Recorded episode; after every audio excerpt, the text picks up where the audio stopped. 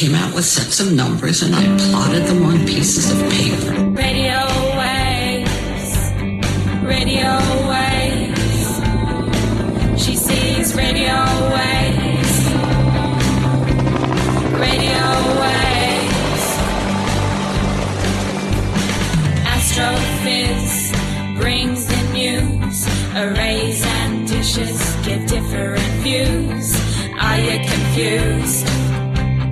Radio waves.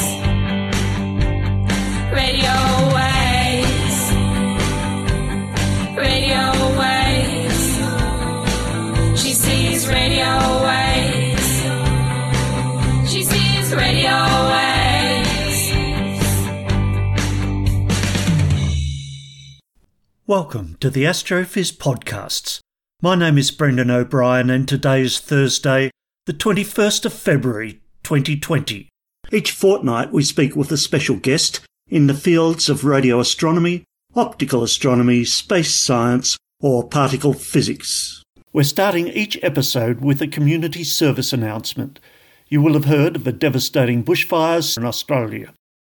Climate change is real and accelerating, and we need to keep coal in the ground and urgently transition to renewable energy sources.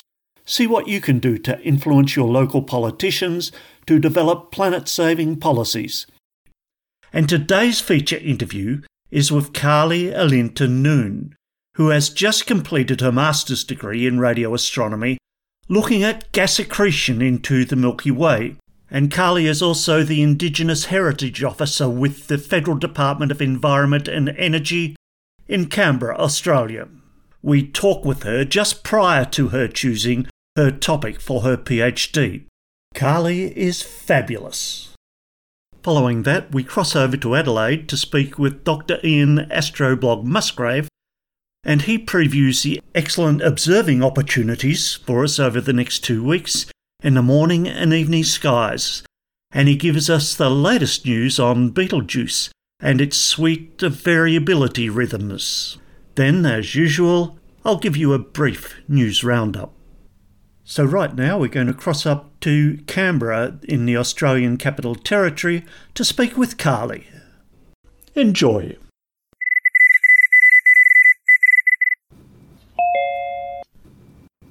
Hello, Karlie. Hi, Brendan. How are you?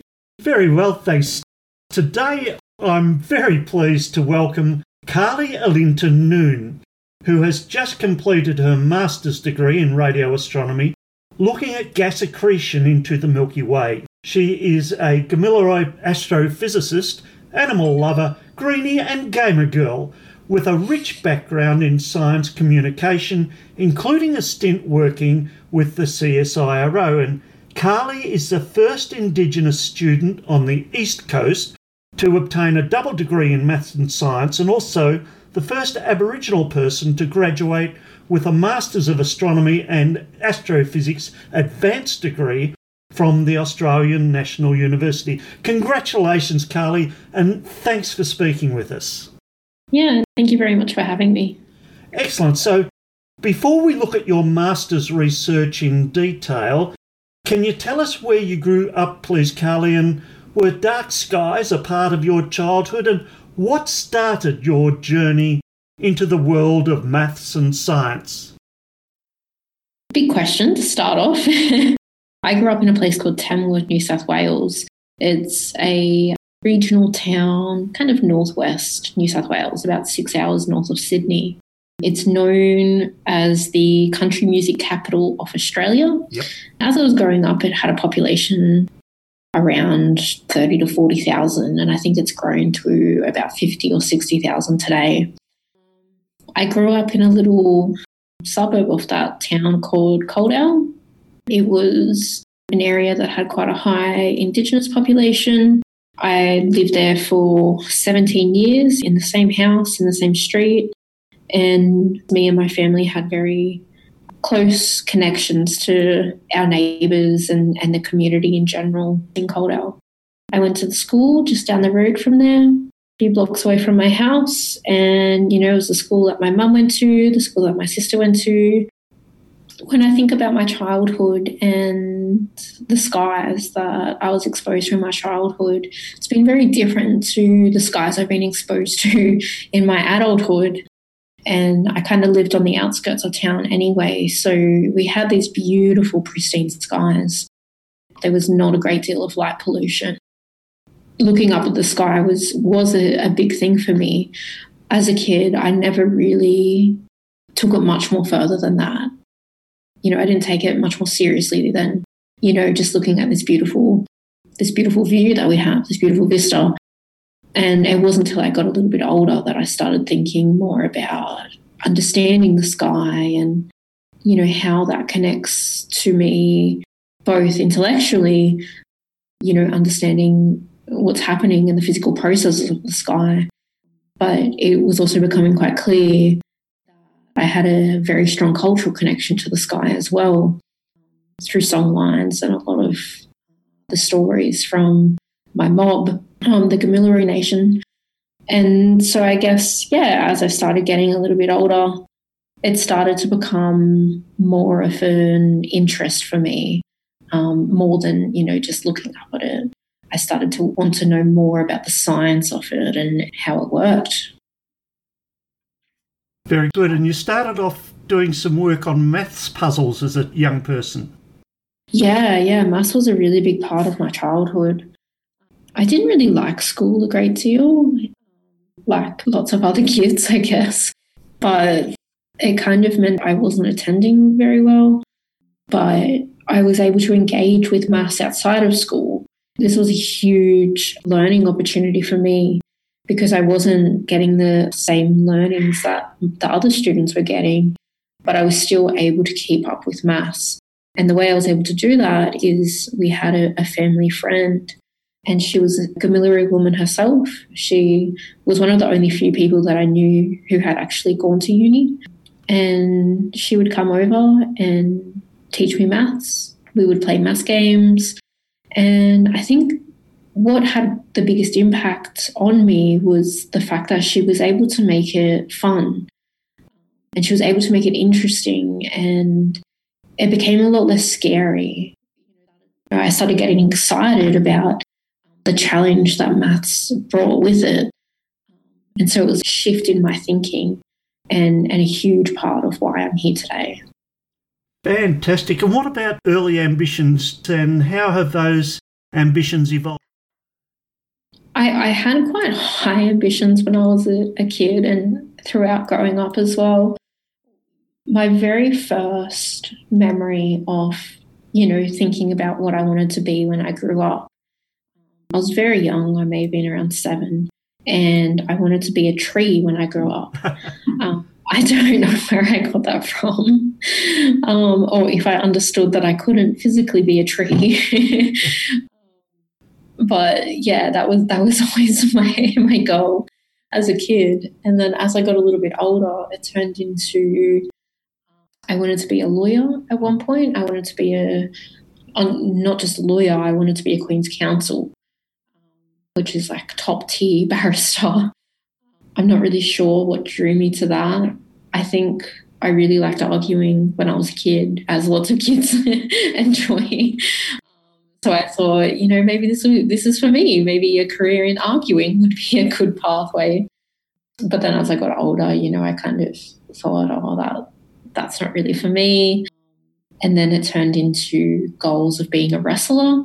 I was dead set when I was about 15 or 16. I had this dream of moving to Kentucky in America and going to this wrestling school and, yeah, training to become a wrestler. And I think what drew me to that career was how extra it was. It was, you know, out of this world. You know, you were able to put on this persona and, you know, these incredibly skilled athletes and, and the determination and, and discipline it required to kind of get to that physical state, but also to have fun with it, you know, to go out in front of audiences and you know, be this really almost like a caricature of yourself, this really, you know, over the top version of yourself. And, you know, it was really glamorous and um, there was acting involved in it, which I was really into as a kid. So, you know, it just had all these different components to it that I really found value in. But then one day I was I was wrestling, I was putting it into practice. I was wrestling with my dad and my brother and I ended up fracturing one of my toes. And I realized that being a wrestler is really, really hard, really tough on the body. And maybe it wasn't for me. so, um, yeah, I, I did eventually let go of that dream. And then it wasn't until I, I really got to uni that I kind of discovered I could do maths for the rest of my life. You know, I could I could do science for the rest of my life. Fantastic. You have ended up with some fabulous audiences, perhaps not wrestling audiences. So, um, Absolutely. now, that double degree in maths and science, tell us a little about that work. It started off with just the science degree um, and looking at physics. And, and I found physics through philosophy, actually. I was doing this philosophy course that was looking at the universe as a whole. And it explored different theories of creation, so different creation theories. It explored different scientific theories about, you know, how the universe came to be. We looked in depth at um, the concept of the multiverse, so this idea that there's multiple universes and that's really what got me intrigued in physics. It was pretty much my first exposure to physics. And, you know, I wrote this amazing essay on the multiverse and, you know, black holes and, and a lot of work that Stephen Hawking put a lot of time into.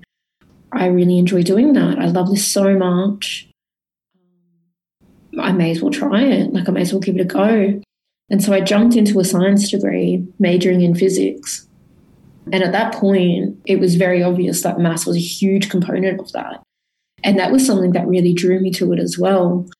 You know, when we think about careers involving maths, it, it seems it's a bit vague. It's a bit it's a bit hard to understand where you kind of fit into society with a maths degree. And so I felt like the physics and the maths together could really you know, give me opportunities in, in the future. If, you know, the maths wasn't quite something that society needed or, you know, something that I couldn't get a job from, I felt fairly confident that I could maybe get one from physics or the combination of the two. And it, it was a way for me, I guess, to do something that I really enjoyed. At the start of the degree, I had a very weak background in, you know, advanced physics. I had never done a physics class in my life. And so I spent about two months prior the first semester trying to teach myself year 11 and year 12 advanced physics and advanced maths. Wow. And, you know, that went as well as it could. It was a really good time because it required a lot of discipline to spend your holidays doing something like that. Yep. It did set me up to go into uni. I didn't get the strongest marks in my first year, but I think it really taught me how to be resilient. It really taught me that at the end of the day, the marks, the marks are good. Um, you know, it's useful to have good marks, but it's not it's not everything. You know, there there are so many other aspects of this learning process that are valuable and so going into it with that approach, um, I wasn't too disheartened by the low marks or, you know, the struggle. And it just kind of made me want to do more and to learn more and to get better. And so I guess by the end of those two degrees, I was doing amazing. You know, I was getting high distinctions. I was working really closely with the lecturers and with the, you know, my peers, the other people in the class, doing research projects, you know, just really embracing it. And and I think it was that that first kind of struggle that I had, you know, going into a degree with no background, let alone, you know, a physics and maths degree, which are inherently quite difficult. You know, going through that struggle really taught me how to deal with such a difficult topic and um, how to be okay with with struggling, I guess, with with doing hard work so yeah, it, it was definitely a big reward at the end when not only did I get degrees, but I was doing them really well. Uh, that would be inspiring for so many people, Karlie, including myself. Now, Oh, thank you. now that move, once you had that double degree under your belt, that move from Newcastle to Canberra's Australian National University to do your master's degree, how did that come about? Really weird, non-linear, non-obvious way, um, like the rest of my life, really. Yep. So I, I had finished my degrees in 2016. And I started working for the CSIRO, doing work in Indigenous education. So I was a program manager and a research assistant, and looking at different programs and their effectiveness of um, encouraging Aboriginal and Torres Strait Islander kids to get into STEM, uh, so science, technology, engineering, and maths. And so I was doing that for for a bit, and I had quite a good background in program management and science engagement programs. And so, you know, it was just a really good fit. And I had quite a bit of experience in Indigenous education as well at that point.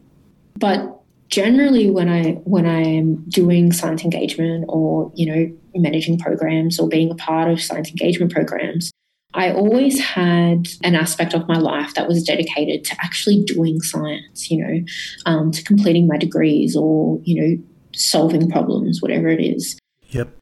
But when I had finished my degrees, you know, I no longer had that aspect of my life. I was no longer using the tools that, you know, I just spent five years learning. And I was really struggling with this.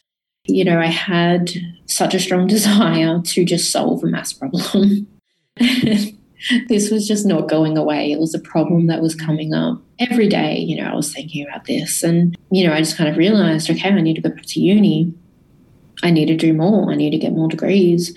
And that's what kind of told me, you know, maybe postgrad is for me, maybe research is Yep. A pathway that would would suit me. And you know, I was telling a few people, you know, I'm thinking about going back to uni. My dad found it very confusing that you know I was doing wonderful. I was in this this awesome full time job. Um, you know, I was earning great money, but that I wanted to leave it all. Yeah. so he very much struggled with that. Yep. Understand that with my kids. Yeah. and, you know, I knew that it was going to take a lot of sacrifice, but it was, you know, I I've, I didn't come from, from a very privileged background. Um, I wasn't used to having, you know, a decent income. I was very used to living on a very low income. And so that wasn't really an issue for me. Like I was happy to give that up. Yep. And, you know, I was just talking to some people. I was talking to Newcastle University because that's where I did my, my initial degrees from. I love Newcastle as a place to, to live and to be, you know, my friends were there. I was very close to my family. So it just kind of seemed like, you know, an, the easy, the easy option, I guess. You know, I was already there and I already had my networks there. But then I mentioned it to a mentor of mine who is also a Gamilaroi man. He's a professor in IT and he's currently based at University of Canberra. And he he was so excited when I told him I wanted to do postgrad. Yep. And so excited when I told him I wanted to do astronomy as well. And he immediately said to me, Oh, you need to go to ANU. And I was like, oh, why? Like, I don't want to move. That's scary. and he, um, you know, he was just so insisting that I, I talk to the uni, you know, I approach them, you know, just check it out, see what it's like, give it a go. And I reluctantly agreed. And, you know, I met Brian Schmidt, who is the vice chancellor at uh, ANU. He also has a Nobel Prize Yep. for his work looking at the expansion of the universe. And, you know, that was pretty cool. So, you know, I met with everyone and I just really liked it. You know, it was just a really nice place to, to be. Everyone was very welcoming. There was a huge amount of diversity um, within the astronomy department as well. You know, there was a lot more women that I was used to and and I think I think the biggest thing that got me was was the high quality um, of the work that's expected from you. And so I made the leap and moved down here and I started the advanced master's degree and was matched up with an incredible supervisor, Naomi McClure Griffiths. She's, you know, I call her the queen of the Milky Way. She is just so knowledgeable and just really, you know, really gets it, really is able to put her, her feet in the shoes of the Milky Way and understand how it's working. So, and you know, obviously very inspirational as well to have such such an amazing supervisor. So, yeah, it was it was definitely a leap, you know, having to have that much faith in myself, in my own ability, to have faith that, you know, I could kind of cope with the the standard, the high standard of learning, and that, you know, I could deal with not being in my family and you know go to this really different world to what I was used to but yeah definitely in the end it, it paid off Fantastic. ANU has a, a, huge reputation for lots of reasons. Now, mm-hmm. let's put our science hats on now. Your research for your Masters was into gas accretion into the Milky Way. What did you discover in that research? Yeah, so I guess just to give you a bit of background as to what I actually did in that research, I was looking at a new method proposed by Fabian Heitsch from North Carolina. Him and the co authors put out this paper that attempted to determine the distances to neutral hydrogen clouds that live kind of just outside the Milky Way. So they live within the halo of the Milky Way. And these dense clouds, they're called high velocity clouds. And they're called that because they are moving at velocities that do not match the velocities of the, the galaxy or the velocities of the halo of the galaxy. They travel at abnormal speeds and they travel in directions that cannot be explained by the motions of the galaxy itself. We actually don't know a great deal about them, mostly because we can't determine their distances.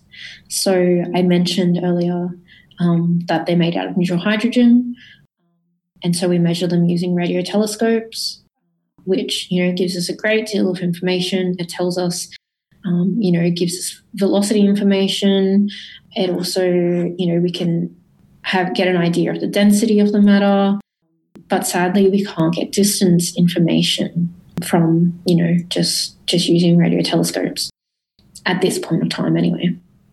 And so this method was was a way to try and determine the distance based off a few different angles and a few different assumptions that we put on the cloud.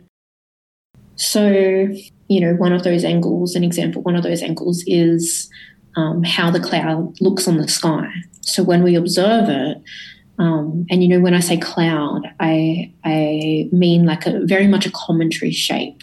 So yep. it has kind of like a circular head and then a more diffuse tail coming off that head. And that's due to the interaction between the cloud and the medium. So the, the warm, hot halo that it's traveling in.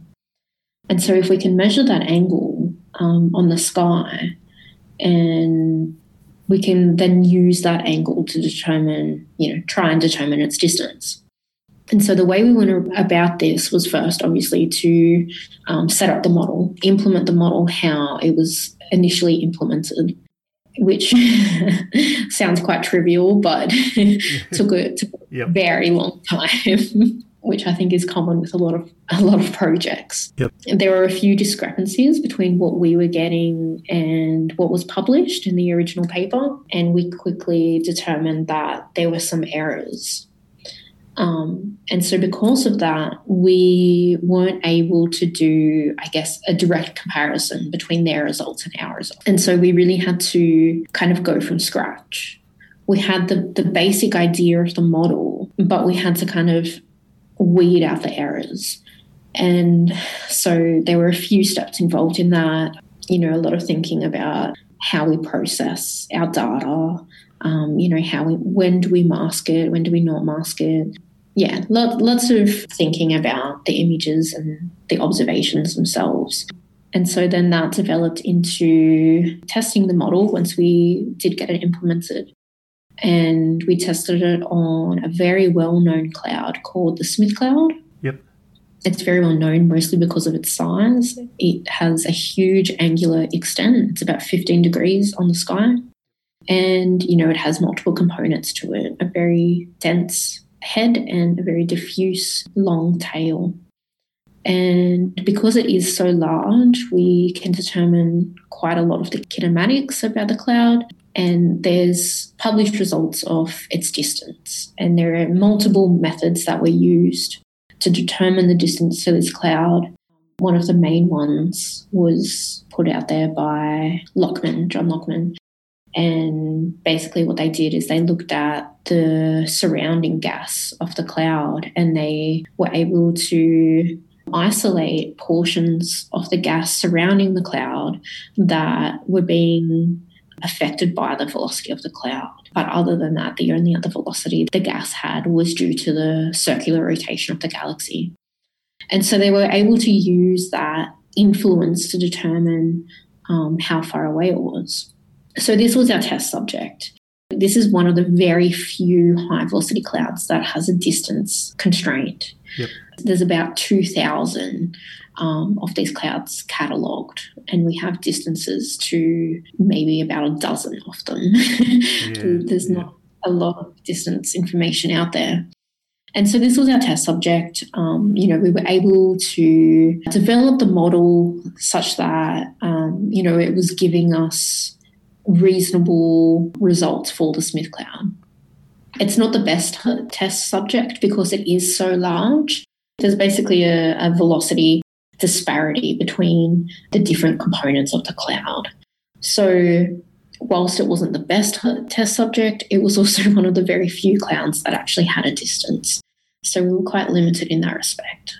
But regardless, we then used that model. We were able to, you know, reproduce the distance of the Smith cloud. And then we applied the model onto a region of the sky that looks at the leading arm now, the leading arm is this part of this huge system called the Magellanic System, and it includes both the large and small Magellanic Cloud, the bridge between those two galaxies, Yep. and the stream that's following those two galaxies.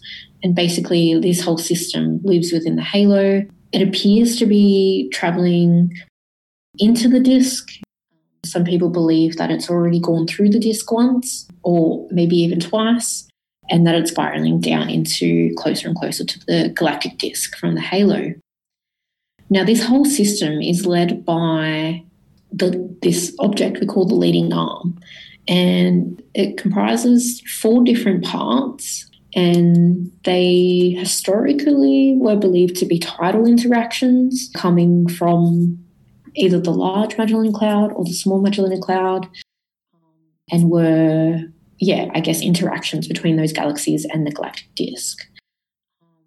Now there's a little bit, I guess, confusion about that. People aren't really sure if that object, the leading arm object or system, could develop that way, considering how hot the halo is. It's a very hot, warm environment. And if it has gone through the disk, there's questions about its survival, even in the scenario where it has a halo around itself. You know, if the, the Magellanic system had a, a dark matter halo around it, you know, it's predicted that that generates some level of protection to the matter inside of, of the system. But even in the scenario where there is a dark matter halo, it does not look like the leading arm would survive the travel that we think it's done. And so it's a very, very mysterious, you know, part of our sky. The kinematics are, are very complex. But what that gives us is a huge amount of high velocity clouds. You know, we have all these little dense spots of clouds all within the region. And we have some idea of where this system is, you know, how far away it is. And it's quite varied. You know, some people see it at have determined that it's about five kiloparsecs away from us. Some studies have found that it's more like 40 kiloparsecs away from us. But it, it gives us a range anyway. And so we applied the model onto a bunch of clouds within this region of the sky, and our results basically matched previous results. That, you know, a number of these clouds are between, we found that they were between about 5 to 30 kiloparsecs away. What we're also able to do with this model is we're able to reconstruct the direction of motion to these clouds. So because we don't if we don't have the distance, it's you know, we can we can visually see where it looks like they're going based off the direction of the tail, but we don't really have anything concrete that confirms it. So using the distances that we calculate, we can, I guess, impose a direction on the cloud and and kind of see where they're traveling. You know, is it traveling towards the disk? Is it traveling away? And I guess the ultimate goal for for this information and gaining this information, you know, how far away they are, where they're traveling, you know, asking whether they're traveling towards the disk or not, is because these clouds are believed to contribute significantly to the gas reservoir of the galaxy, which ultimately gets turned into stars. Yep. And so there's this really big question at the moment about where is the galaxy getting all this gas from? You know, we can see that it's producing stars at a particular rate, one or two solar masses per year, but it just doesn't have the amount of gas to do that. We don't know where this gas is coming from in order for it to have such a high star formation rate. And so a piece of that puzzle could be that it's getting quite a lot of gas injected through these high velocity clouds. But because we don't actually know where they're traveling to, we don't know where they're traveling from, you know, that's not trivial. And so my work is contributing to trying to understand where they're going. You know, are these clouds, how much contribution do these clouds have to the star formation rate of the galaxy? So, yeah, that's the results that we obtained. We got distances to about 12 new high velocity clouds, basically doubling the amount of distance values that we have for clouds that are, you know, already out there. High velocity clouds were discovered in the 60s. So, you know, it's about a 60 year old problem. So, yeah, it's been a significant step, I guess, in this field. And yeah, it has lots of places it can go in, into the future as well. Sensational. My propeller hat is spinning now uncontrollably. and that's a perfect example of doing some research, getting some data, understanding it, and that raising many, many, many more questions. It's a, a great example of how science works. That's fantastic, Karlie. Now, your education, you've mentioned, just keeps on happening. What's your next direction? You've got your master's under your belt. Are you going to conduct some more studies into astrophysics? Yeah, so that's definitely the dream. Um, I guess the whole point of doing the master's was so that I could get into a PhD program. And so I'm looking to start my PhD in the middle of this year. Awesome. Yeah. so I'm taking a little bit of a break, a six month break between masters and PhD, just to get me, you know, really pumped up. Yep. Even, you know, I'm two months in. And I just honestly cannot wait to get started so yeah, that's that's what the future looks like. Fantastic. Have you got an idea of what topics you might look at? I do. Um, as of this week, actually, Yeah. um, I sat down with my supervisor, the same supervisor I had for my master's degree, purely because I just really enjoy the world of radio. I really enjoy looking at the Milky Way. It's something that I've I've grown to be quite comfortable with and quite excited about as well. So why change when it's not broken, I guess. And so again, I will be looking at the Milky Way, but probably from a, a very different lens. So I don't think I will be looking at accretion, maybe looking at the rotation measures of the galactic disks. I have a few months to decide, so I'm going to read a lot of papers and see what makes me excited. Fantastic at Watch This Space. Now, the feedback I've seen on your work has been sensational. And you're seen as an ambassador who is paving the way for others, especially in our Indigenous communities. And so let's talk a little bit now about your work with Indigenous astronomy. And there are rich and accurate oral histories that go back tens of thousands of years. Perhaps you might want to connect us with one aspect of Aboriginal cosmology that you cover in your many recent talks and presentations you do at conferences and public events about Aboriginal cosmology. Sure. You know, as I was getting a bit older, I realized how culturally significant astronomy is for me as like a Kamilaroi woman and for my community. And that's been strengthened in the past few years. So, yeah, you mentioned I do a lot of work in this space my main goal is really to increase how many people are accessing science, not necessarily just astronomy. You know, I'm I dig astronomy. I think it's fantastic, but you know, it's not for everyone. But I guess my my ultimate goal is just to encourage more more Aboriginal and Torres Strait Islander people, and also more women and young girls to get into science, and that you know anyone can be a scientist you don't you don't have to fit one particular stereotype which has sadly been the rhetoric that has been repeated for quite a few years now yep. so yeah working really hard to to change how people view who a scientist is or who can be a scientist. And one of the ways that I do that is I, I really promote different knowledge systems and different approaches to science. So, you know, as it's commonly known, Aboriginal and Torres Strait Islander people were incredible observers. And combined with the fact that they are the oldest civilization in the world, there are communities that go back 60 plus thousand years. But even, you know, communities going back 30,000 years, you know, it's, it's a huge amount of time. It's a huge amount of data as well. And so it really is not surprising that Indigenous culture has this thread of scientific knowledge embedded throughout it. You know, especially considering that they, they lived off the land and they they were custodians of the land. So, you know, they were taking care of it and, and managing it and manicuring it. Yep.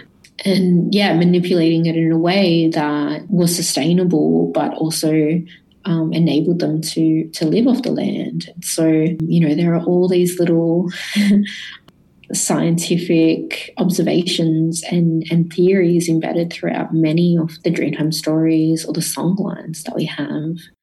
One story that I'm particularly fond of comes from the mob in South Australia. It's a community of, of women who they're, they're not really into men, not really about that life. They're more about the single life. You know, these really strong women who, you know, they do all their hunting, they do all the gathering, and it's just their culture not to marry and not to have kids. And there's this this person, this hunter around at the time, and this hunter, Nyeeruna, he, you know, he's he's the most beloved hunter. You know, he everyone loves him. He's the most achieved. He can get anything he wants, basically. Yep. And you know, he kind of makes it his goal to get one of these women. And of course, because he can't have them, so he he must chase them. And he's chasing them, and he's chasing them so much that they run up into the sky, and he chases them up there. He follows them up there and you know they get up into the sky and they're still chasing and they're still chasing and eventually one of the the women she just gets sick of it. She's just over it and she stands up for herself and for her sisters as well. And the hunter Nyeeruna, he really doesn't like this. And he responds by shooting fire magic at them and at the the older sister Kambugudha. And you know Kambugudha is equally as powerful and equally as magic, um, has equal magic as him, and so he's she's actually able to extinguish his fire magic with her fire magic, and this battle goes on for you know forever really, until eventually one of the dingoes that were there to protect the sisters, the, the group of women, um, ends up attacking the hunter. And so, you know, this is cool story. It's very dramatic, um, has has a lot going on. But the thing that I really appreciate about it is when it talks about the fire magic aspects, it's referencing particular stars. So if you haven't picked up by now, this is a story about Pleiades and Orion. And it's a very similar story to what's found around the world. You know, the Greek mythology about Orion is very similar as well. You know, they're a hunter, um, and Pleiades is attributed to females generally. And so when we talk about the fire magic within this story, the fire magic for the hunter, Nyeeruna, is the star Betelgeuse. And the fire magic for the sisters and Kambugudha, that's Aldebaran. Yep. And these two stars, they're very special stars because they're variable stars.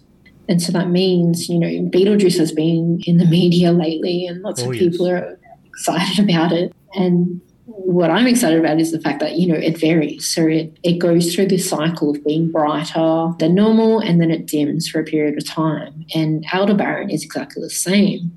And so there's this thread, I guess, or this observation um, embedded within this story through the fire magic being shot out and then extinguished. And I guess you know when when you understand oral cultures a little bit more and understand the techniques that they use in order to remember information, you know we have to we have to remember that the, this is not a written culture. You know these people's survival was solely dependent on their memory and their ability to remember these stories. Yep. And so often these stories are quite dramatic um, and how the knowledge is embedded into it is not straightforward. You know, it's not as obvious as just stating facts. It's it's a story because that's you know it's easier to remember. I find it super interesting the fact that this is a story that is common among many different societies and throughout time and throughout space. And opens lots of doors. Thank you so much for sharing that with us. That's awesome. Now, fantastic journey. You're embarking on a PhD, but what are you keeping your eye on in terms of research? Um, I find the research into, you know, the epoch of reionization really interesting. You know, these are people looking back at the first light of the universe, you know, milliseconds after the Big Bang. And, you know, there's a lot of work happening at the moment with all these new observatories popping up. So, MWA being being a really significant player in this. Oh, yes. And I think it, for me, it's a combination of the science. It's such incredible science. It's so interesting. It's something that everyone, you know, has opinions of, or you know, has has at least questioned once in their life. You know, whether you're a scientist or not, you you think you think about these things, right? As a human, you think about how did we get here? How how, how did the universe start? And so I think, yeah, epoch reionization work is is just incredibly interesting and really speaks to that human endeavor. It's relatable and it's it's understandable and it's it's meaningful to a lot of different people. Thank you for the science then. Now, the microphone is all yours now, Karlie. Now you've got the opportunity to give us your favourite rant or rave about one of the challenges that we face in science, or science denialism, or career paths, or diversity and equity, or in our quest for new knowledge. The microphone's all yours. Oh wow, that's very generous. Thank you. I think one of the, the main things that I've been struggling with lately, and it's very much influenced from my background, but the way in which we approach science, it's, it's very cellular, it's very disconnected and compartmentalized. And and this is this has been one of the main things as to you know how we've been able to discover so many things and how we able to understand so many complex systems is from our approach and be able to you know peel it away from its context and just look at one one thing in particular Yep. which you know it's a great thing and it's led to, to, to huge amounts of um, innovation and, and progress. But I think it's been at a cost, and that cost is not valuing the connections between things. Yep. We we value things um, isolated and and the knowledge that that can give us, but who's to say that the connections that that isolated thing has to the world around it cannot also lead to you know innovation and progress and, and deeper understanding and so i think we've lost a lot of information and you know ability to to innovate because we we have not been considering these threads i personally think these threads are hugely important for our for our environment for where we find ourselves you know, we, we know as people how complex our world is, how complex the systems are. And I think by leaving those threads behind, we're doing a disservice to science. I think there's a lot more that we could be getting out if we just consider how things connect to to their environment and we value that that information. That's a fantastic way of looking at it. Hopefully, we'll get there over time. Thank you so much, Indigenous Inspiration Master's graduate and soon to be PhD candidate, Karlie Alinta Noon. On behalf of our listeners, it's been really fabulous speaking with you. Thank you so much for your time, and we'll encourage listeners to follow your adventures and your fabulous journey. Karlie is at Karlie underscore moon underscore on Twitter, so make sure you follow her. Thank you, Karlie. Farewell for now. Thank you, Brendan. Thank you, Astrophiz. Thanks, everyone, for listening. Take care. We'll see you in two weeks.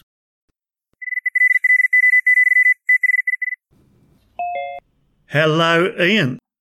Hello, Brendan, and how are you on this beautiful late summer evening?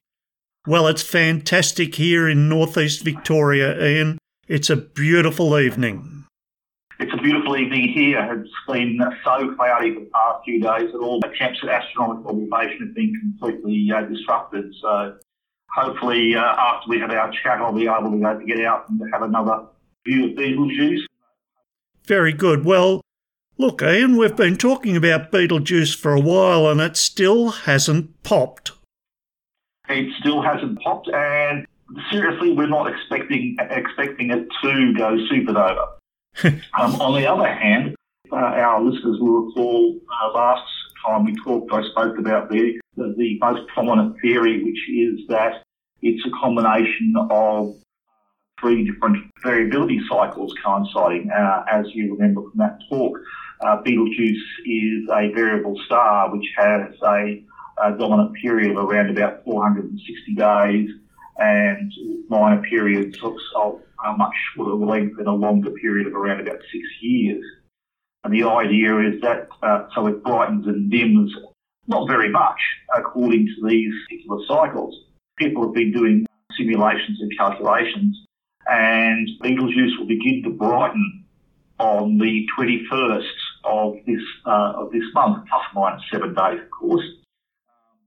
So if it is the three cycles coinciding, then we should expect to see it start brightening uh, sometime around about the 21st. Now, this podcast will go out around about the 21st.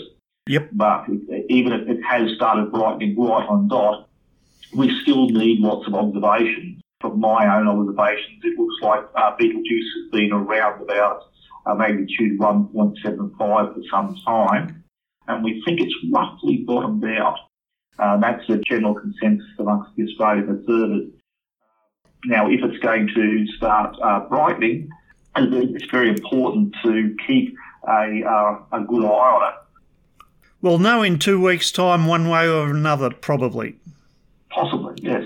But the, the images from the ESO have been really dramatic. Um, yes. Images Betelgeuse taken um, uh, at the beginning of 2019 show a a fairly uh, uh, obvious disk, which while not uniform in brightness, is certain, we know Betelgeuse have a more or less bright spot in its, its photosphere, uh, but it's uh, obviously uh, relatively uniform with, with an overall bright spot. But if you look at the image that they took in uh, December of 2019, we were beginning to notice the dimming. You can see that uh, it's very definitely changed. It's a lot dimmer, and the and single bright spot right off on one edge. It's, it's really quite a dramatic image, showing that Betelgeuse has changed somewhat dramatically. And also this goes in with what I talked about last week about the changes in overall colour temperature. So Betelgeuse is a lot redder, it's a lot cooler. So we're putting all this information together. They may have a better idea of what the dynamics may be. We may be seeing, um, as I said before, one of the things uh, we may be seeing is a lot of churn and some surface material being pulled up, uh, pulled up from uh, deeper in the layers of, uh, of, of Betelgeuse's gases. So uh, it's going to be very interesting to see what happens when we have a, a closer look at uh, what's going on. Very good. Well, watch this space, Ian. And can you tell us, Ian, what's up in the sky for the next two weeks? Well, what's up in the sky for the next two weeks? Obviously, Betelgeuse. Uh, I encourage everyone who has a clear sky to go out uh, shortly after uh, full dark, and that's 90 minutes after sunset, and have a very good look at Betelgeuse.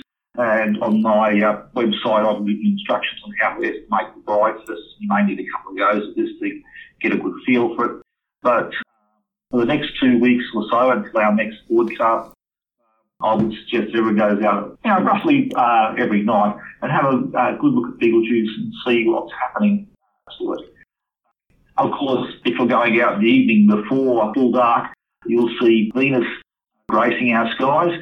And over the next few weeks, Venus uh, is going to reach its greatest elongation from the sun.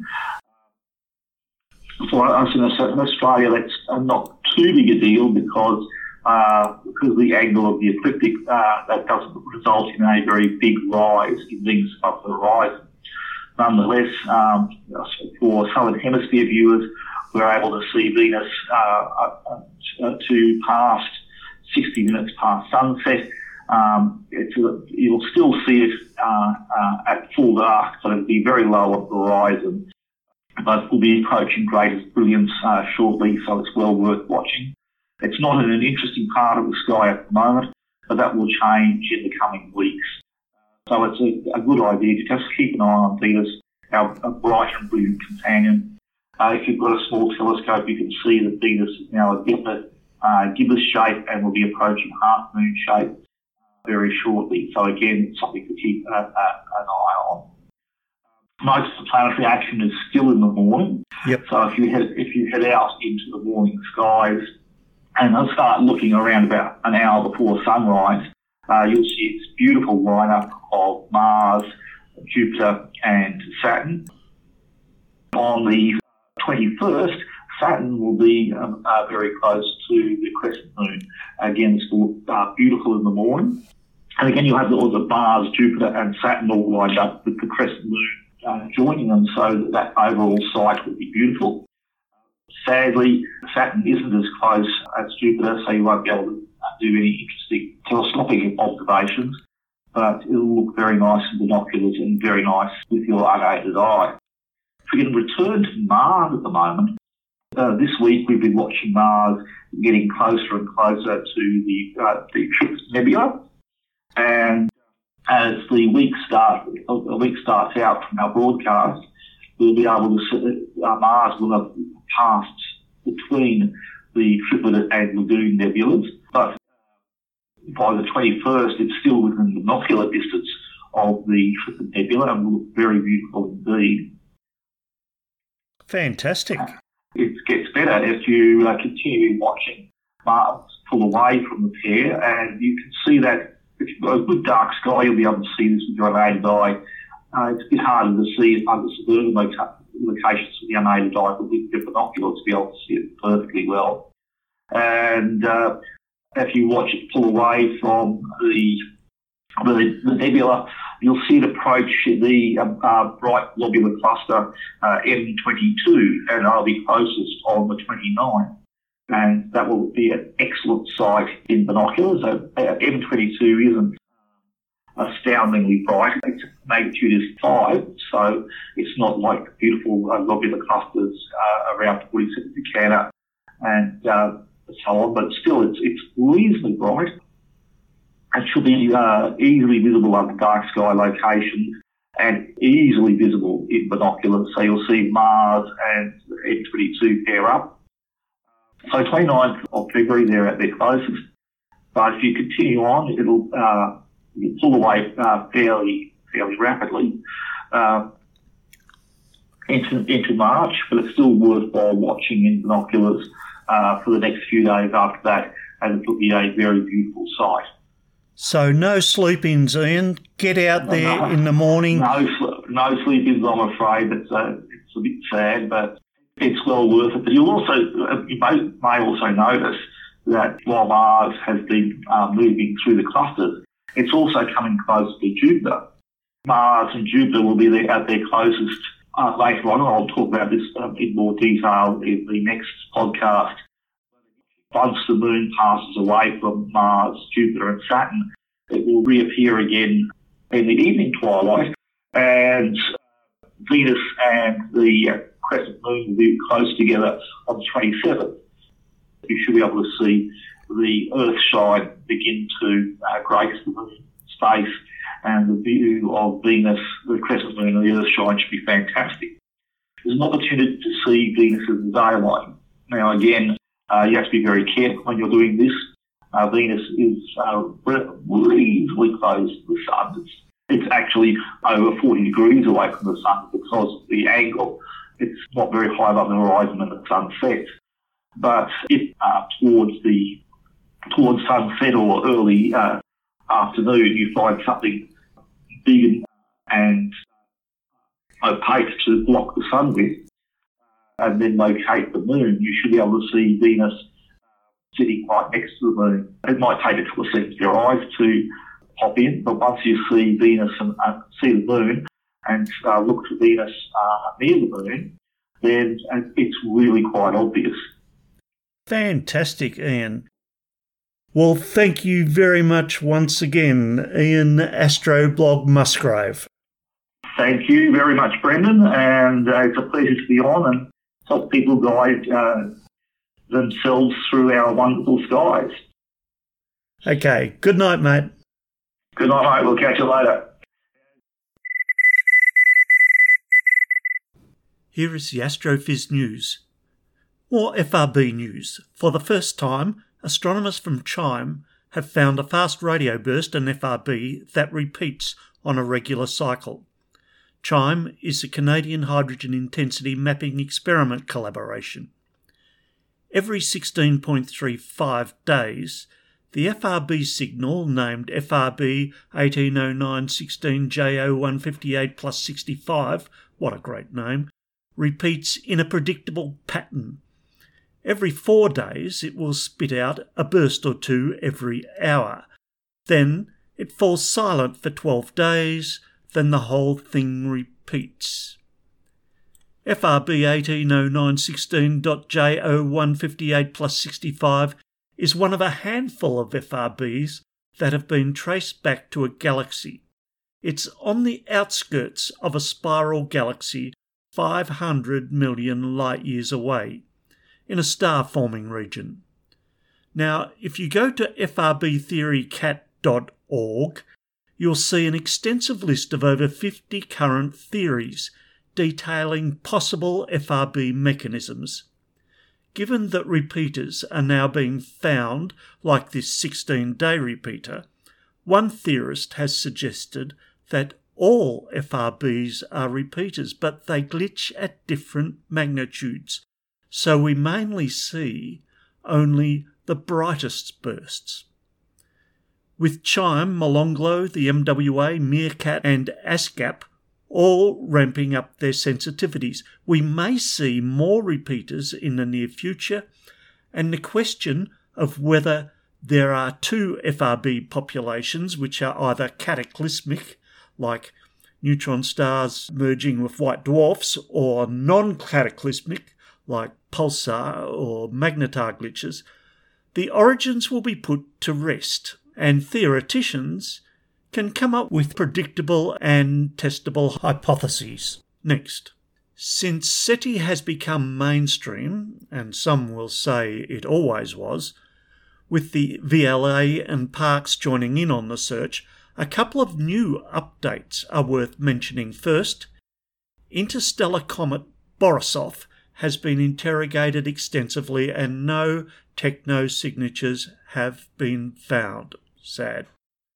For those who want to join in from home and donate some spare CPU cycles on your home computer, UC Berkeley has been running a data search called SETI at Home for many years now.